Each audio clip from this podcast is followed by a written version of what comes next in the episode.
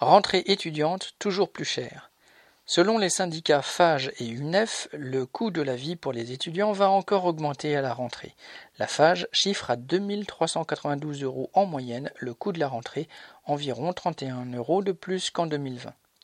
Elle additionne les frais de rentrée proprement dite, inscription, assurance, complémentaire santé, et les frais de la vie de tous les jours, loyer, transport, téléphone, nourriture. C'est cette deuxième catégorie qui a augmenté, d'abord à cause des loyers, qui représentent en moyenne 550 € par mois, avec de grosses différences entre régions et des loyers particulièrement élevés pour les étudiants de la région parisienne.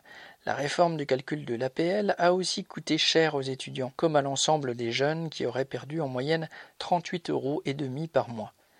Depuis début juillet, le ticket de restaurant universitaire à 1 € pour tous les étudiants, mis en place pour faire face à la crise sanitaire, est désormais réservé aux étudiants boursiers ou considérés en situation précaire. Cela va augmenter d'autant le budget de nourriture de tous ceux qui n'entrent pas dans ces critères. Cette situation d'une partie des étudiants n'a rien de nouveau, puisque déjà en 2019, avant la crise sanitaire, un étudiant sur deux devait travailler pour financer ses études.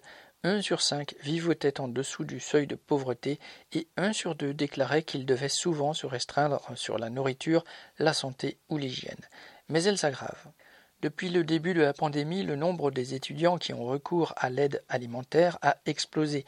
La possibilité de trouver un emploi étudiant a diminué. Les aides aux étudiants, elles aussi, diminuent.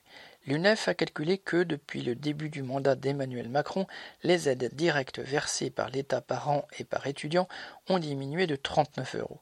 L'augmentation de 1% des bourses prévues par le gouvernement pour la rentrée est loin de ce qui serait nécessaire pour empêcher que les jeunes de milieux populaires qui tentent de faire des études vivent dans la misère.